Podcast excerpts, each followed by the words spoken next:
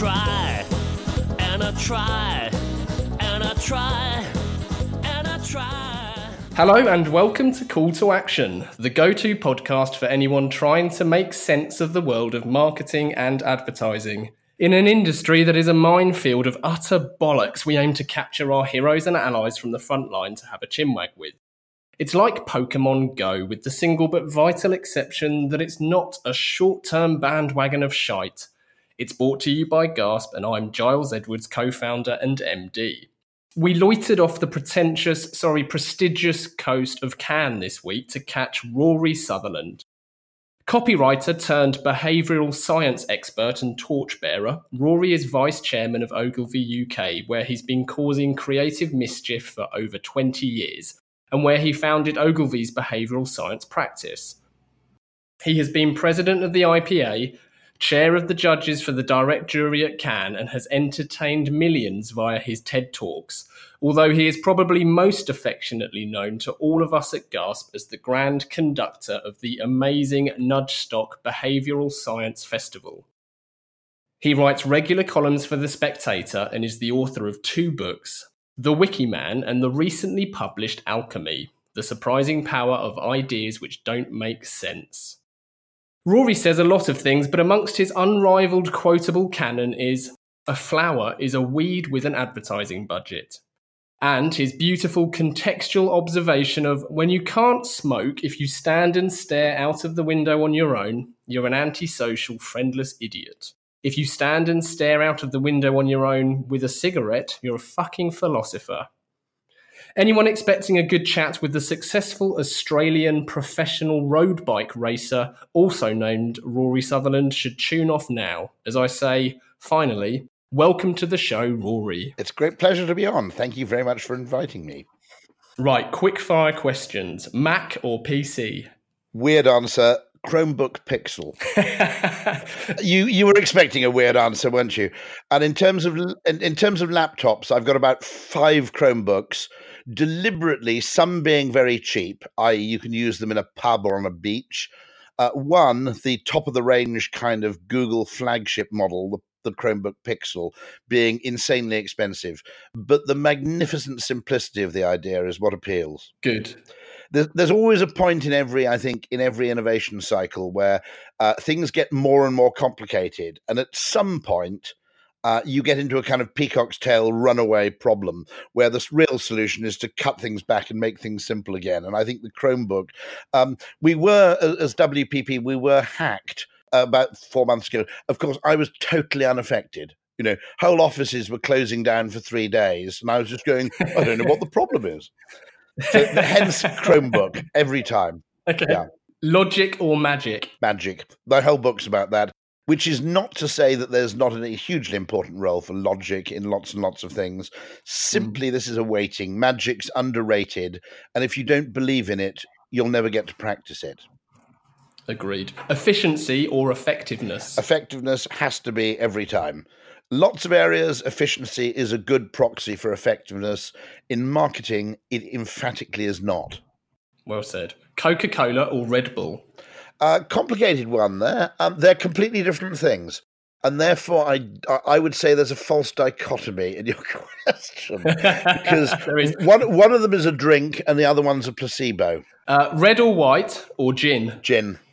Think fast or think slow?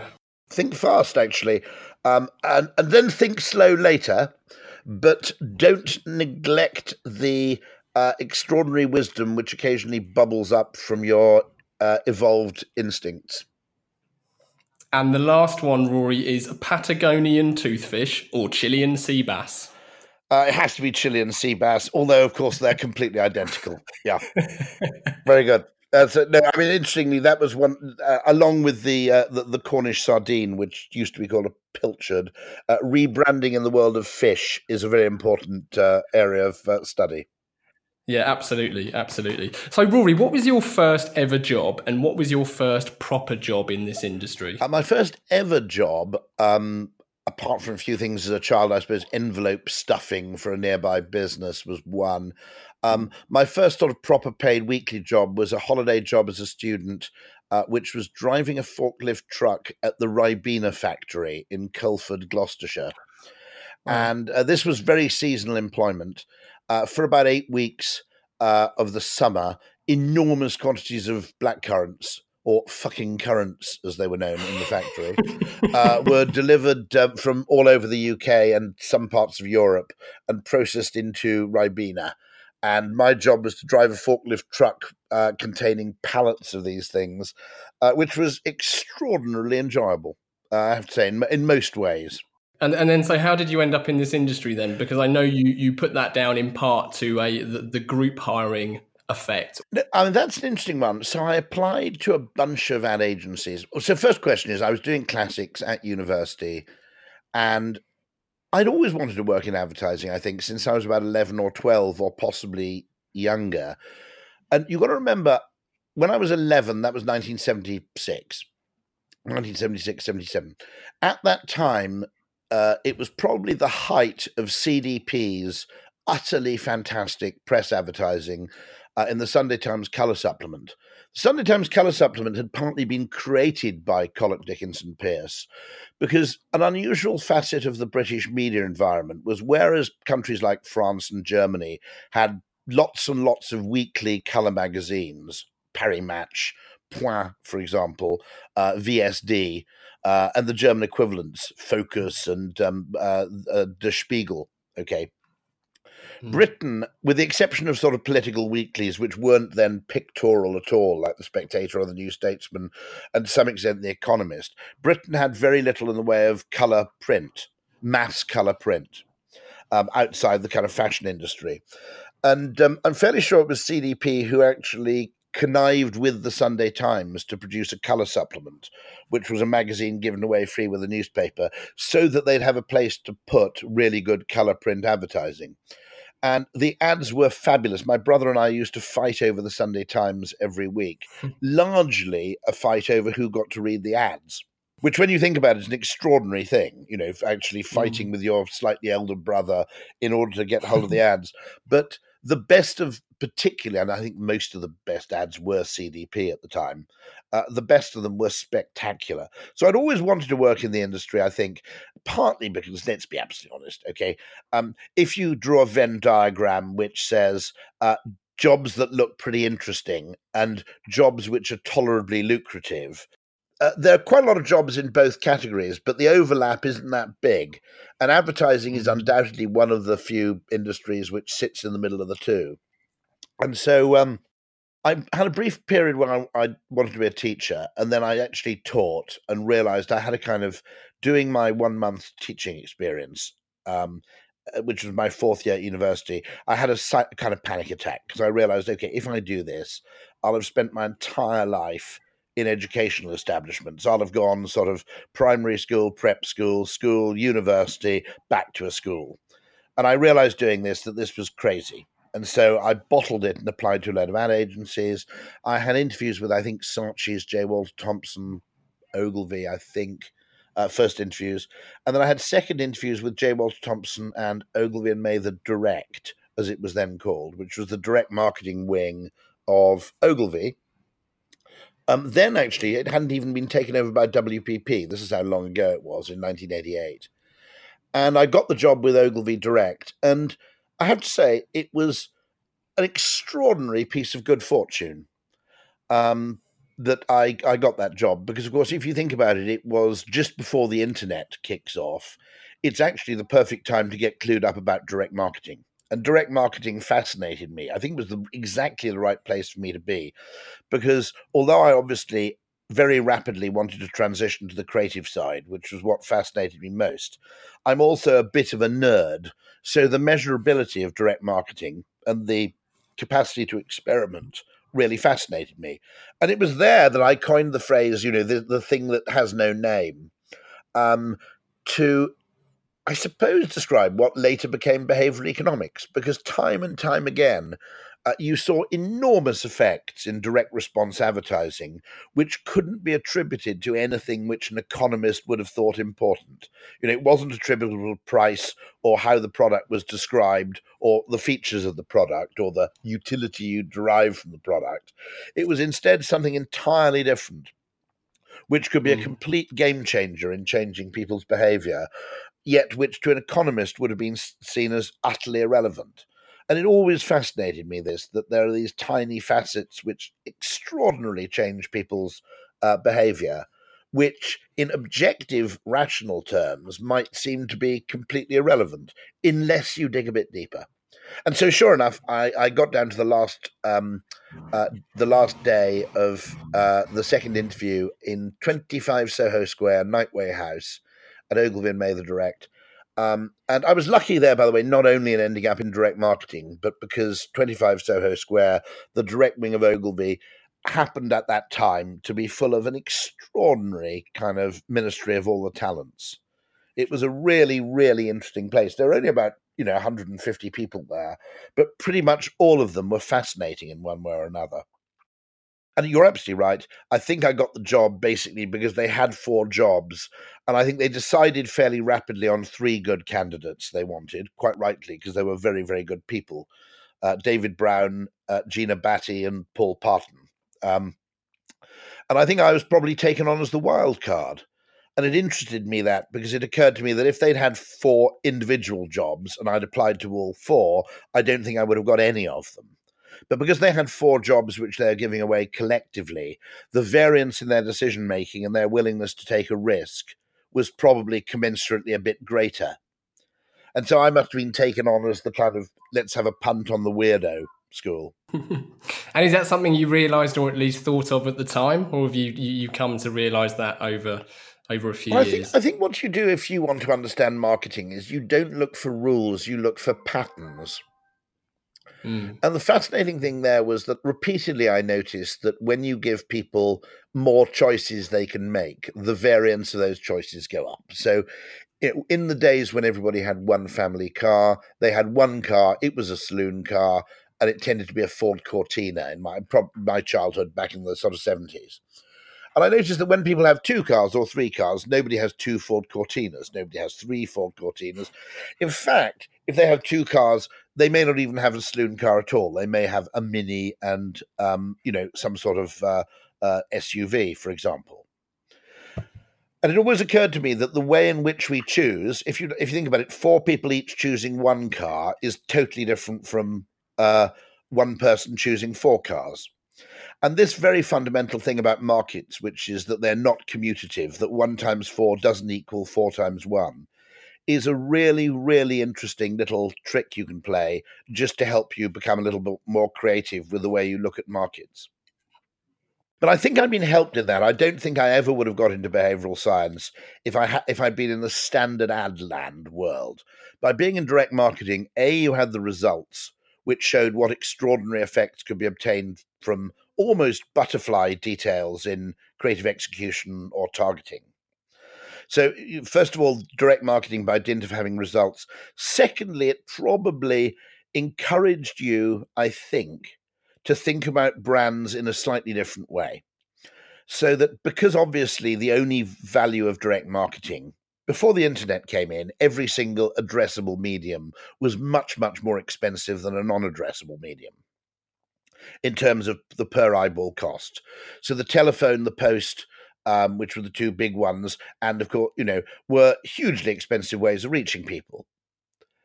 But it did um, it did mean you had to have a really, really good reason why it was worth reaching someone individually rather than collectively. Uh, that's the first point. And secondly, it encouraged you to think about markets slightly differently in terms of individuals over time rather than as a simultaneous mass audience. And so I think it gave you a slightly better sort of complex systems view of how markets worked than if you'd gone into mass advertising, where you tended to look at the market as an aggregate. So the, the, the, the, the mental talent for disaggregation, I think, was usefully formed by a good 15 years, 20 years working in direct marketing. You mentioned something really interesting there, which was um, your inner nerd, I think you uh, defined it as, was interested in direct response, partly because you could test and measure so quickly and, and, and effectively. I rather mischievously asked you in the warm up efficiency or effectiveness do you think the that need and, and um, ability to test and measure is a significant reason why the industry seems to be hoodwinked into thinking it's all about efficiency and not effectiveness? Yeah, I've I, I've come down on a very different journey here because obviously, as a direct marketer, in a sense, um, you had to have very, very good reasons in the early days for doing direct marketing because, as I said, you know, if you think about it, the cost per thousand of a phone call um, was about five thousand dollars. Okay, if you actually did outbound telemarketing, if you use the post, the cost per thousand was about a thousand. Now, in something like you know press, it would have been perhaps fifty, and on television, it would have been twenty. So you had to have very, very good justification for your direct marketing, not only because you could measure it, but because it was absolutely necessary to prove this was cost effective. Because otherwise, why were you using these batshit expensive media at all? Okay. Um, so um, I probably, I think it's fair to say, for 20 years or so, was overly preoccupied with efficiency. And there was always the fault, of course, that direct marketers, I think, can make, which is you're so obsessed with targeting, with avoiding wastage. Now, you can understand why you're obsessed with avoiding wastage because phoning someone up where, where it's irrelevant and you don't make a sale is both annoying and expensive. And, you know, uh, waste is, is something massively to be eliminated in very expensive one to one media. The internet, of course, changes that because you have all the targetability of, um, uh, of direct marketing with the relative low cost per eyeball of television. And that, of course, only kicked in in the sort of late, mid to late 90s. And what's interesting is that, in a sense, you could have gone two ways. You could have said, well, now the media aren't so expensive. We, we don't need to be so paranoid about wastage. Or you could have had the question, which is, no, it's all about efficiency and targeting.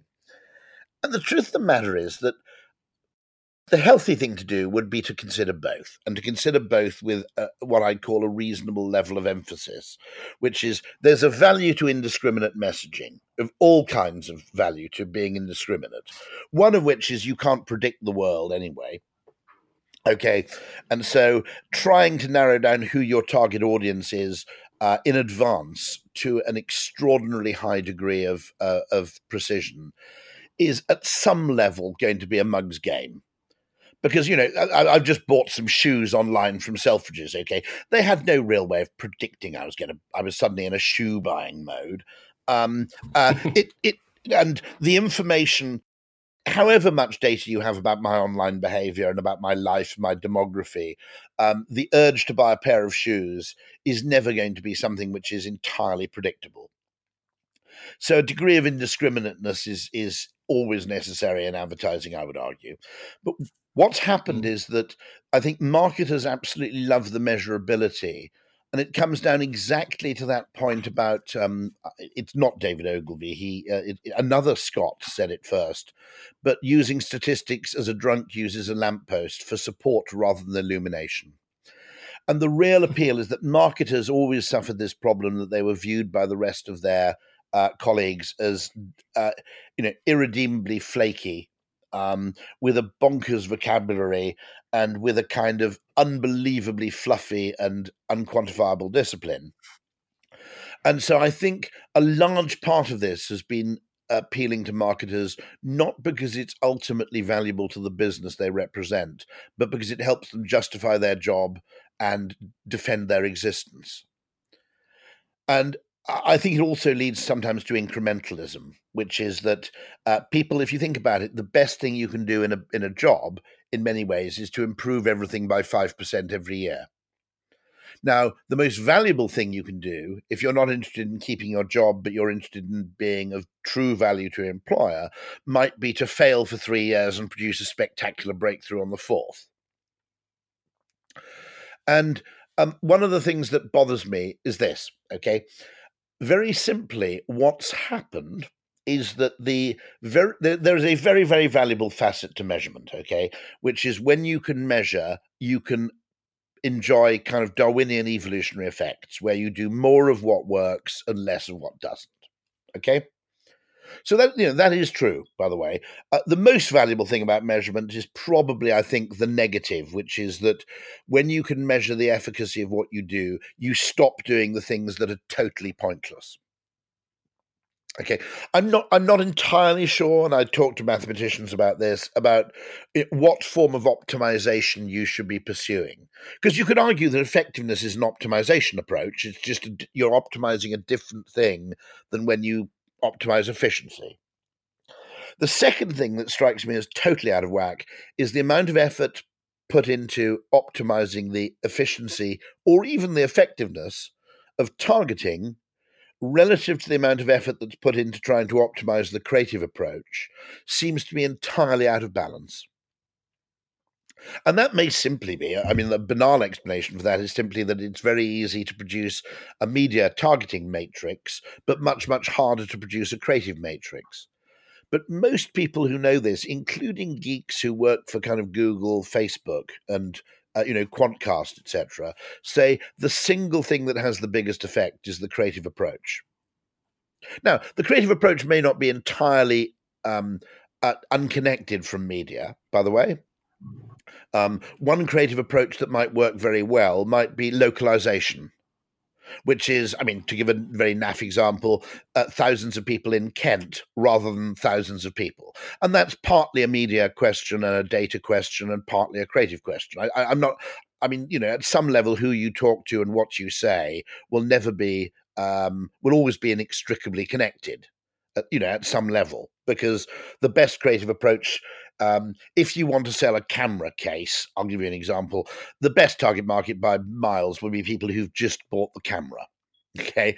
Um, and therefore, the creative message should reflect the fact that they've just bought the camera. So, you know, a, a, a lot of those, you know, a lot of those things you can't separate media and creative anyway. Um, um, but it bothers me the extent to which there's this obsession with kind of building tech stacks for on the fly targeting optimization, but no one's deploying the same creative experimental mindset to how you to what you say and how you say it. Mm. I, I, mean, I'm not entirely, I'm not entirely sure. I mean, it could be simply because it's difficult. Uh, it could be basically because the media agencies don't hand over the problem to creative agencies, and the fact that most of the creative online isn't being produced by creative agencies at all; it's being farmed out by media agencies, which I think is a is a perfectly possible yeah. Uh, story. By the way, yeah, I, I think you're I think you're right. I mean, media agencies notice. Okay, we used to be called advertising agencies. Then they were split into media and creative for reasons I've never understood and make no sense to me whatsoever.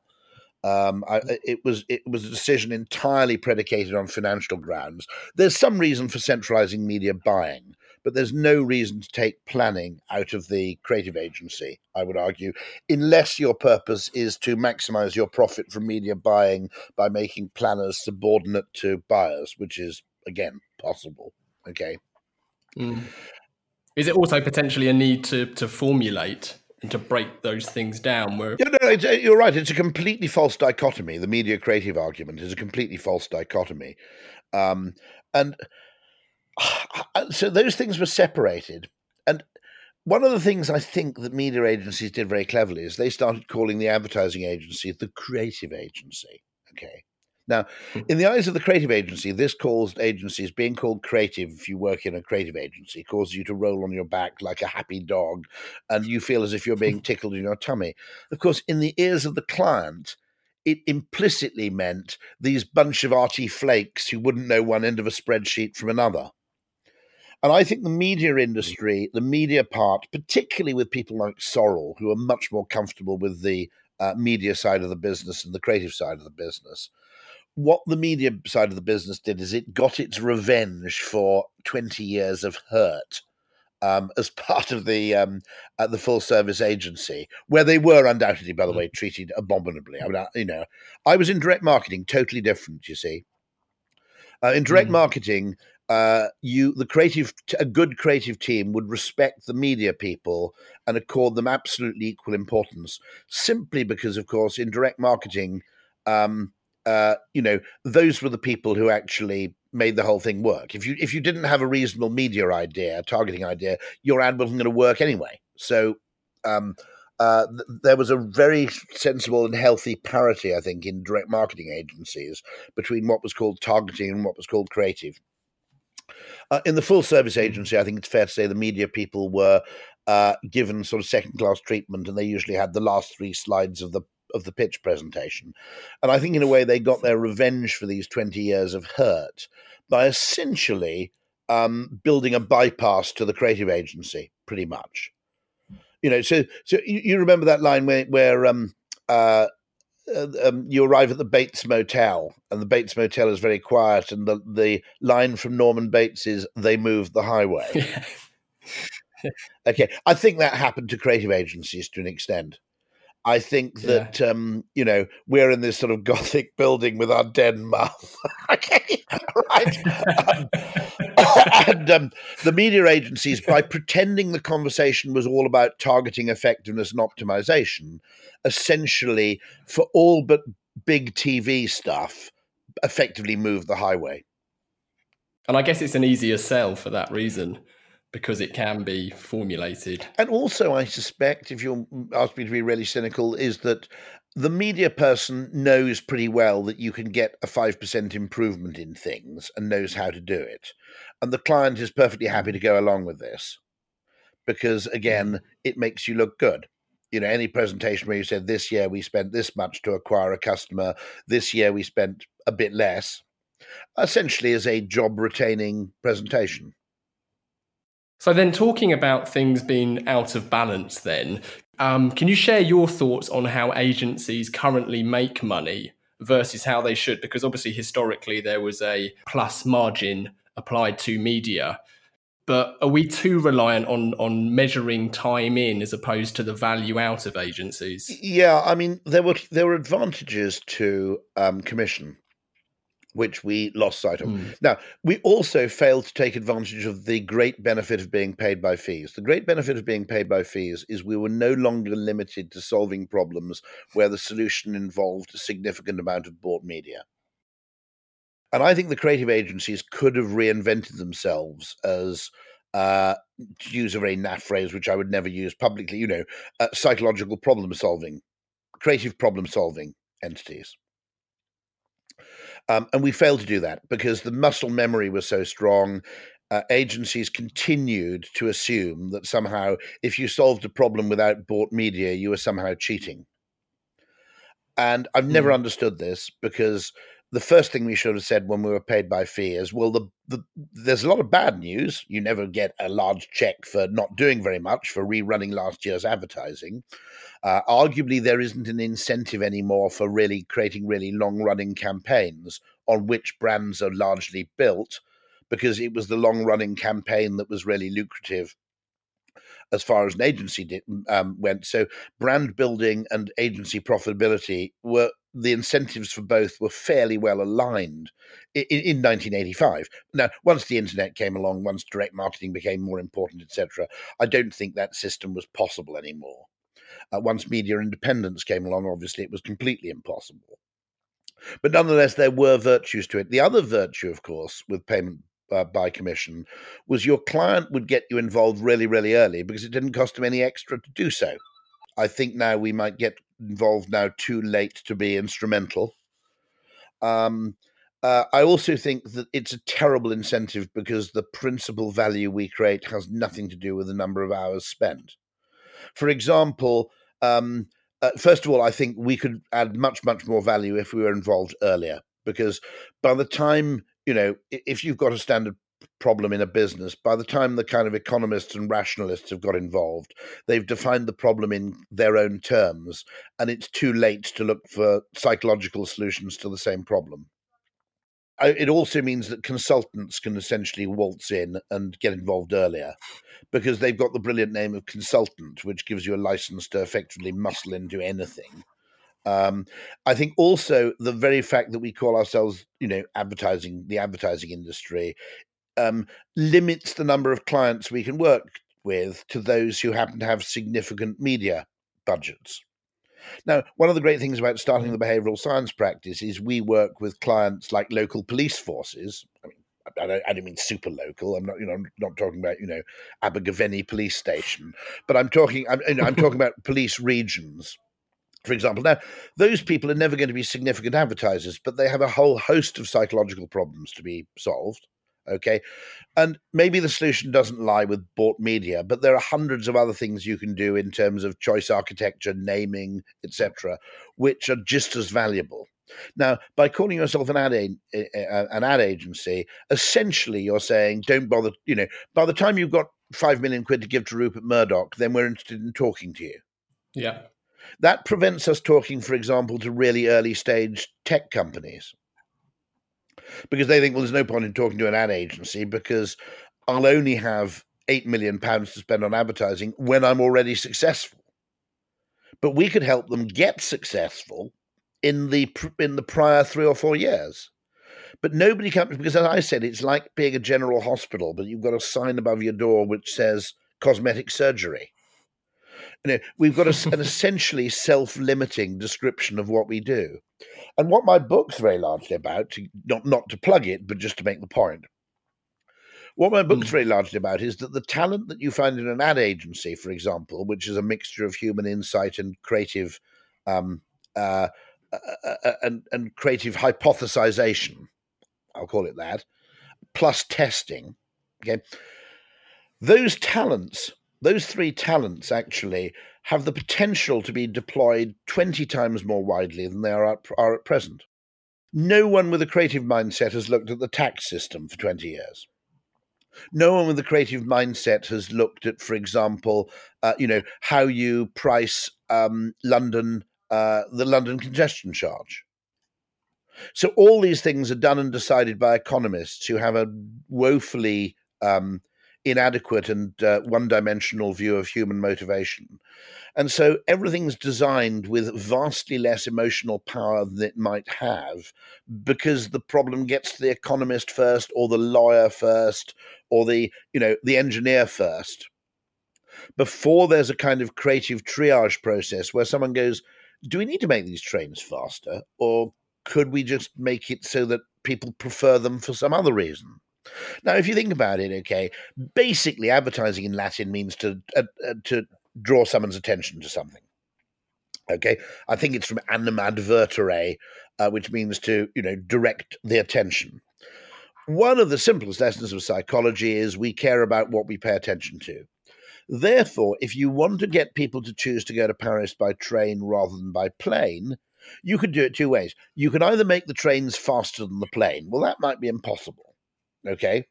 Fundamentally, I think it's probably the fastest way to get to Paris now. It's borderline, but it's probably still to fly London City to Paris, you know, etc. Or you could get people to focus more of their attention on the productivity of the journey and the comfort of the journey and the lack of the pain in the ass business of going from check in to security to the lounge to the gate to the plane to the, you know to the passport you know so um, I mean, you know, a, a, not irrelevant factor, by the way, is when you, you know, when you arrive in Paris off the Eurostar, you just walk into Paris. You don't have to queue at a passport thing. Okay. Mm. Now, funnily that never occurred to me until the 15th time I went on the Eurostar. The fact that when you get off the Eurostar, you just walk into the Gare du Nord and to a wonderful um, uh, welcoming committee of crackheads asleep in the uh, in the entrance. Um, but the fact that you just walk straight out rather than having to go through a whole process at the far end, that distinction with air travel didn't really occur to me until I'd made the journey 15 times, 20 times. Now, what advertising can do is make that distinction more salient so that people care about it more, so that suddenly they're not thinking about what's the fastest way to get to Paris and they change their metrics and go, what's the way to, I, in which I can travel to Paris, in which most of my time can be spent either working or enjoying myself, and the least amount of time possible can be spent queuing. Once you've changed the question, you change the answer. And once you've changed the answer, you change the behavior. And once you change the behavior, mm-hmm. actually, suddenly the engineering solution may be irrelevant. And it strikes me that this business of, first of all, assuming that what people care about has to be an objective measure like speed. No, wrong. Two, assuming that what people care about is somehow immutable. No, wrong. You can make people care about different things simply by making one thing more visible and the other thing less visible. If you think about how weird that is, okay, mm-hmm. the fact that you, you get off the Eurostar in Paris, in Brussels, and you just saunter into the country of your arrival, okay? Uh, you arrive at Brussels airport. Basically, you've got to schlep past 15 Toblerone shops. Then you've got to collect your luggage from some weird place if you've got any luggage. Uh, the, you know, the fact that actually arrival takes half an hour when you fly and naught uh, plus a taxi, possibly into town, and the arrival takes naught minutes. Now, if you were thinking about journey time, the plane wins every time. If you're thinking about end to end journey time, um, uh, it's borderline. If you think about end to end productive time, the train wins hands down. So, what you've got to do is not make the train faster, you've got to change what people think about so that different things become salient and therefore different things become decisive. Yeah. And, and, and by the way, that's true of things like tax. The fact is that the economic view that people uh, people care about objective things and that their preferences are stable and immutable essentially is like having a law that says no imagination can be used in the solution of this problem. It's that bad. Yeah. I mean, it really is that bad. And economics is a hideous mm. the op, the creative opportunity cost which is imposed on society by listening to economists and taking them seriously and believing their model has anything really to contribute uh, is terrifying. Yeah, you're absolutely right. But, but by the way, by the way, I don't think ad people seriously anybody listening to this talk in, in an advertising agency go and read a bit about economics because it's not i'm being a bit unfair it's not totally useless it's a very interesting way of looking at the world sometimes it's a useful way of looking at the world but as a map of overall human behavior it's as i said it's like the london tube map okay yep it's a map of the tube it's not a map of london and economics is a map of a certain kind of imagined thing called utility. And in that respect, it's kind of useful. Were it, you know, but it's not a ma- it's not a map of human behavior. Yeah, it's one it's one dimension in a way. Yeah, it's, it's completely. It's it's there's a guy called Robert Zajonc who always said that um, uh, individual psychology is like social psychology with all the interesting le- metrics set to zero, all the interesting variables set to zero. and in the same same way, I'd say economics is like psychology with all but one of the measures set to zero. Uh, all, all but one of the variables, apart from utility, is kind of set to zero. On the fallacious idea that you have to optimize. I mean, this is a really interesting one philosophically, okay? When people try and make marketing and advertising into a science, the attribute they borrow from science, i.e., physics, for example, is that there's one single right answer. Now, if there's one single right answer, you have to optimize one single thing. And the, the truth about psychology and marketing is there isn't one right answer to a question. There are multiple right answers, sometimes singly, sometimes in combination. And actually, the opposite of a right answer can be another right answer. Mm. And so the, the efforts to make marketing look scientific distort marketing and try and place it in a space with sciences with which it doesn't belong. So this this belongs with complexity theory, with you know, uh, uh, marketing problem solving is a science, but it's not that kind of science. I mean, you can, I think, accumulate wisdom. I think you can codify experience. You can codify various effects. Um, I don't think what you can ever do is reduce it to that kind of thing where you write down QED at the bottom. And so, in its effort to become scientific, marketing becomes less scientific, weirdly, because it's allying itself or, or trying to model itself on fields of scientific inquiry where it simply doesn't belong.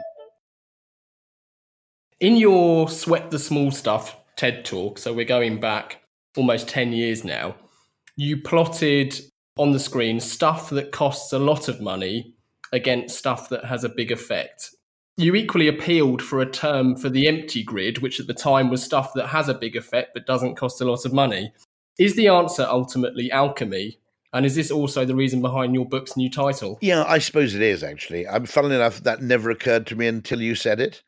Um, but the point is that alchemy and butterfly effects, this comes down to the fact that in a complex system, small things can have huge effects.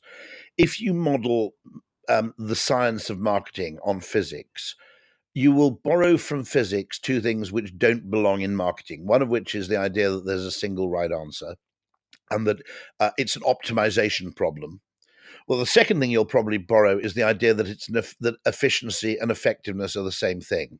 Efficiency and effectiveness are only the same thing when you can define an objective uh, in perfect terms. Now, because marketing is always going to be probabilistic to an extent, um, uh, then um, uh, you, you, there will always be a trade-off between short-term optimization and long-term optimization, where inefficiency in the short term may be effectiveness in the longer term. So there'll always have to be some sort of trade-off made there. But the third thing you might borrow from physics is the mistaken, in this case, idea of proportionality. And the idea being that the scale of the effect is proportionate to the scale of the input. Now, in you know, in Newton's thermodynamics, yep, that's absolutely right. Okay, you know, in in in very simple mechanical problems like you know, um, uh, then generally speaking, the scale of the input. Uh, actually, I, I think that would be under ergodic conditions, and I may be wrong here. You know, the scale of the input, there's no path dependency. The scale of the input determines the overall effect. Under non ergodic conditions and where there's path dependency and where there are butterfly effects, that rule simply doesn't apply. Okay? So um, the the rule there that um, uh, you know the, uh, uh, what you can do is you can add a five word sentence into a call center script and double your sales. Okay. Now, the five word sentence doesn't contain words like and at half the price. It has no material effect on anything to do with the individual and the thing they're buying. In this case, by the way, it's simply saying if they've got a choice between buying A, B, and C, you simply say most people tend to buy A or B. And the undecided, when they hear that simple fact, completely change their behavior from indecision to purchase. Um, okay so the, the really vital thing we we we understand is we in, we are not marketing can be two things. It can be the least scientific part of business, which is to some extent the the um, uh, space it's occupied to date, or it can be the only bit of business that understands uh, complexity science.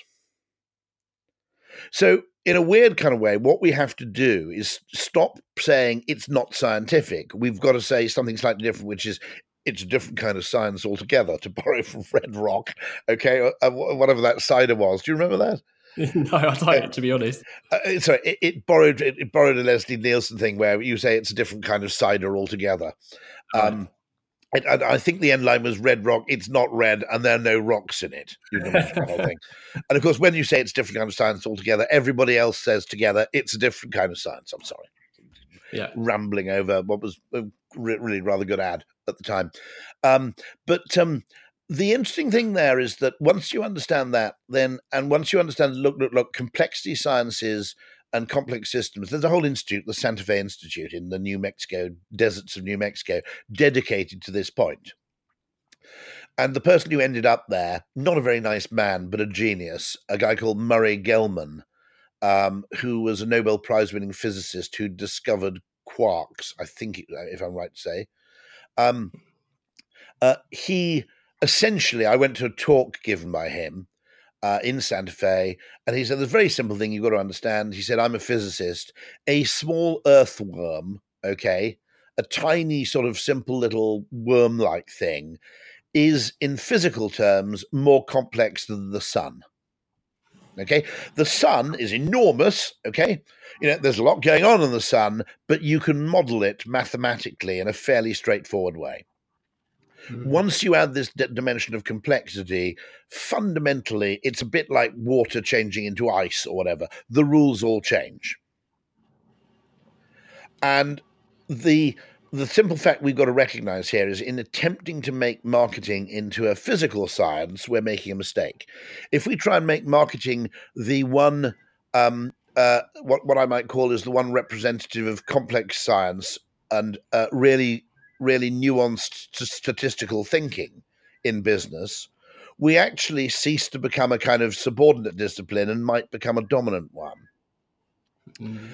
Um, let me give you an example of this. And I don't know if this is right or not. Now, someone like Nassim Taleb might back me up on this. And I need, you know, this is one of the reasons. Weirdly, I have to say, by the way, of the people in evolutionary psychology, in evolutionary biology, uh, behavioral economics, and um, uh, general complexity thought, weirdly, what I've found is that one, they've been extraordinarily welcoming. I mean, I'm just some ad guy who turns up asking dumb questions but weirdly, they're quite interested in what we know and what we've experienced because what we've learned is are very, very interesting examples of complexity.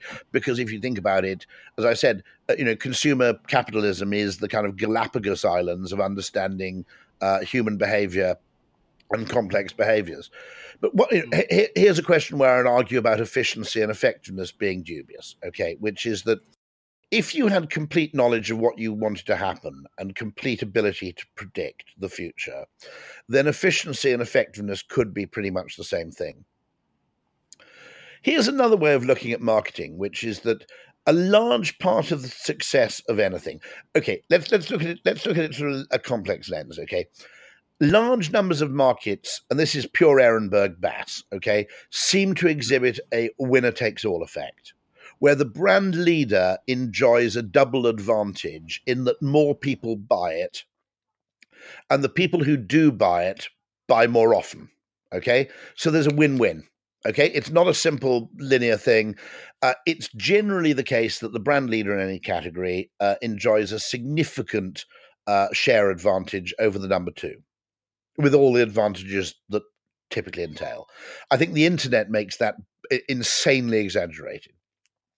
Number two, in becoming brand leader, a significant element of luck is going to be involved. Okay. Now, it'd be fascinating to back investigate something like Harry Potter and the Crock of Shite or whatever. I'm not. A, I'm not a fan. Okay, uh, to work out what the hell produced that phenomenon. Now, one hunch would be there's a huge amount of luck involved, which is if Harry Potter and the Crock of Shite had been published six months earlier, right, it might have gone nowhere. We don't know. Okay, you know, in a mm. parallel universe where you know it, it, had just been. I'm being unkind. It's a fantastic literary property. I, I, just tend to prefer my, you know, my my fiction to obey the, you know, uh, conventional laws of physics within reason. Um, the um, now, if if there's a heavy amount of luck, what you need to do is not maximize the efficiency of what you do. You need to maximize your chances of getting lucky. okay. And that involves a necessary level of wastage. Now, let me just give you two examples here, okay? So I've just published this book, Alchemy. Now, let's say I, I, I sat down with all the people in um, uh, in Penguin and a few people in Ogilvy and said, "How do we promote this book?" And we had a really really big discussion about you know how, how can we make this book more famous okay or more successful? And we narrowed in on five really critical people we had to influence blah blah blah blah blah okay? Now we might have done 10% better or 20% better with a high level of focus in terms of efficiency in terms of just dedicating my time efficiently. However probably 50% of the book sales so far are attributable to me appearing on the Chris Evans breakfast show while I was at Cannes, and also in the US, me appearing on the radio show of Glenn Beck, who's a kind of right of center, um, uh, not quite, he's not a shock jock, he's a highly you know, interesting man, but he's a right wing American talk radio host in Dallas. Okay. Now, in our plan for where I needed to get the book published, Chris Evans and Glenn Beck would not have featured at all. No one would have said, okay, let's get this on the Chris Evans show. It so happened, I don't know how it happened, that by chance some mate of Chris Evans said, you ought to read the book. And he got a copy of the book and he really liked it and found it interesting. And then having met me the following day, um, uh, he went back to the UK from Cannes, and apparently 10 minutes of the show was dedicated to how much he'd enjoyed the book. Okay. Now, in a world which is emphatically non-linear, events like that in determining whether you're successful or not are just inordinately decisive. And the reason you should use mass media, probably, to be honest, is not because of immediate me- measurable effects it's because if you've got a if you've got a book and you want to advertise it, what's the single best thing that could probably happen? Oprah likes the book. Okay, and I'm not I'm not holding out any hope for that, to be honest. Okay, I mean I live in hope, right? But let's just say that. Um, how do you maximize your chances? Well, there are two ways of doing that. One of which is to going to Oprah and begging and being really, you know, etc. The other one is, to be honest, you adopt a slightly indiscriminate approach and you hope. Now, to anybody who wants to look efficient, that my second approach of uh, um, actually make as much noise as you possibly can and see what happens looks unbelievably unscientific and inefficient compared to the, the, the what you might call the planned, measured, logical approach. But I would argue that and indeed, by the way, if you fail, you will look much stupider having adopted that approach. Okay. On the other hand, your chances of success, and bear in mind, things fail that deserve to succeed. I mean, life isn't fair. Okay. Luck plays an enormous part in your career, my career. We're all fucking, you know, we're all fucking lucky to a huge extent. I mean, you know, I mean, you know, never mind the fact we got conceived in the first place. But I mean, a large part of success is actually driven by luck. Um, mm. If you think about it, okay, you know, highly virtuous people or with with unique talents, gates, jobs, etc. In order to be one of those people, you had to be born within a very, very narrow time frame. Gates, if you think about it, went to a school in Seattle where the school in I think the 1970s leased mainframe time from a nearby company. Okay. Now, my school, fairly mm. rich school, it first got a computer in about 1981 okay, which was it cost the same price as a car, uh, it would be about equivalent to a pocket calculator today and what it could do. Less, actually, far less capable. We thought that was unbelievably mm. amazing in 1981 82. Here was this school in Seattle leasing mainframe time in the 1970s, right? Okay, wow. now Mm. You know, I mean, you know, Bill might have ended up as a fantastic, uh, you know, I don't know, you know academic or he might have ended up he you know he would have completed his degree at harvard if he hadn't had that early computer time uh, you know all sorts mm. of different things would have happened so luck is inordinately important so asking the question how can we maximize our chances of being lucky looks less scientific but in in truth it may be the actual, the best approach um, to business in many ways i mean if you think about it okay let's look at b2b marketing probably the most value you get out of being a B2B brand. Okay. You can do all this measurement of when we advertise, to what extent does Salesforce conversion improve. But there are other questions which you'll never really be able to quantify, which is a really simple one, which is when the chief executive calls, do people call him back? Now, if you're the chief executive of Rolls Royce or the chief executive of Unilever, okay, okay, not the president of the United States, maybe not the prime minister, but pretty much everybody of any importance is going to return your call. What's that worth? Well, really complicated because it all depends. It all depends on the opportunity you hmm. gain or that you lose by dint of having or not having your call returned. And so, one of the I think one of the obsessions with efficiency is that um, in a way, it's absolutely valid in a world which was completely predictable. I mean, I, I get annoyed by this because a, a few people at Ogilvy go, Why are you speaking at an actuaries conference? I go, I don't know. I think, well, what do you mean? You should speak at marketing conferences. I said, look, if I'm going to speak at a marketing conference, there are tons of people from fucking ad agencies there, and I'll be talking to the same marketing audience, okay, um, which you know gets treated to bloody advertising conversations all the time. Now I do speak. It might be really weird if I never spoke at advertising or marketing conferences. Okay, I'm not that fucking weird. But at the same time, um, when you give a talk, about one in four go somewhere random, see what happens, because we don't have enough knowledge of the world to say that the only people of any value, the very fact that the advertising industry, I think, targets itself entirely on marketers is exactly why it's about a tenth as big as it should be. I mean, seriously, I go out and talk to an audience of actuaries, or I might talk to now. Okay, there are a load of people with a stack of money. Let's take um, private equity, say, or venture capital. Okay, now, my hunch is that these venture capital people have never seen a talk by an advertising person before. So they never thought of the world in this way. Now they've got some money. Maybe one of the best things ad agencies could be doing now is going to venture capital firms and saying, "Let's okay, we a maybe actually these guys should spend some money on advertising, which sometimes they should. Um, the reluctance of tech companies to spend on advertising is actually, um, I would say, it's ideological. It's not actually empirical. Yeah, and part right. of it is because Google got really big without advertising. Uh, on the other hand, Google got a you know billions of dollars of free publicity in press coverage, as did Amazon, as did as does Apple. I mean, geez, look at look at what Apple gets in terms of free PR. That's largely because all journalists um, are become tumescent at the sight of an Apple logo.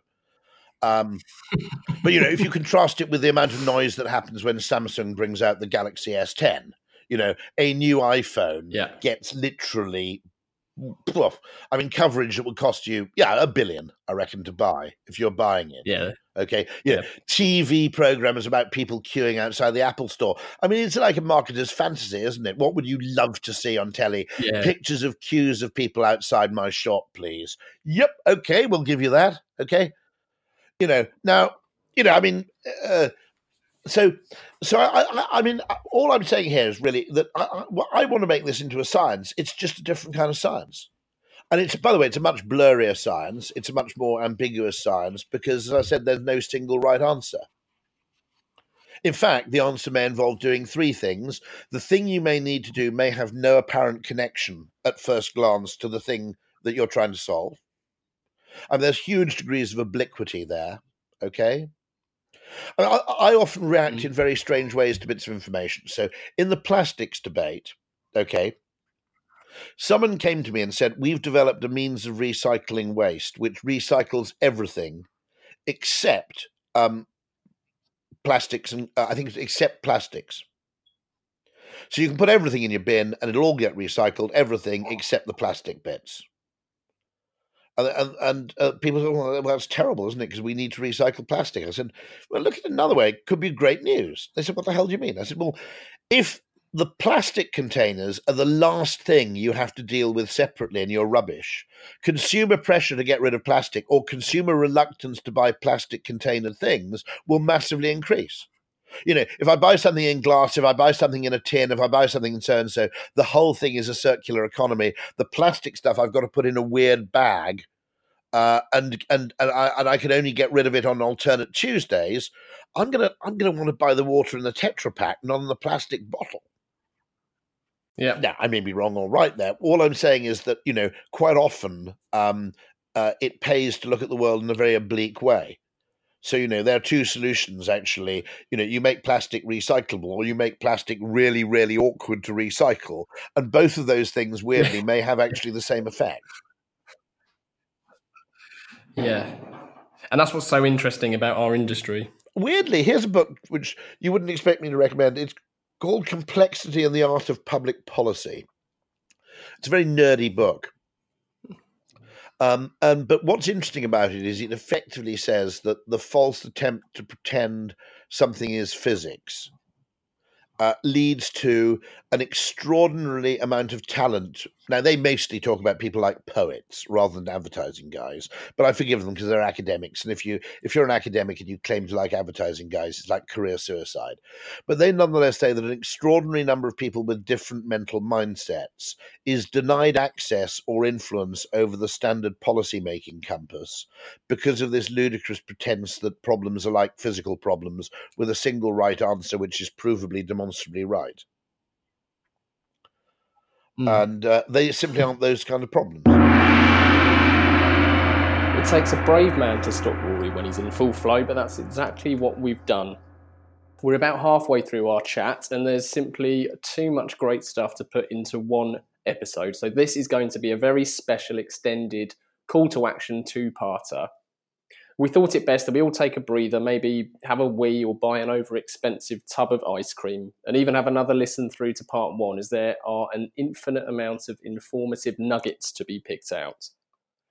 Be sure to keep your eyes glued and ears pinned to our usual channels as we will be releasing part two very soon, which, if anything, is bursting with even more classic Rory Gold than part one. As ever, thank you for listening, and if you want to get in touch, you can email us at hello at calltoaction.co.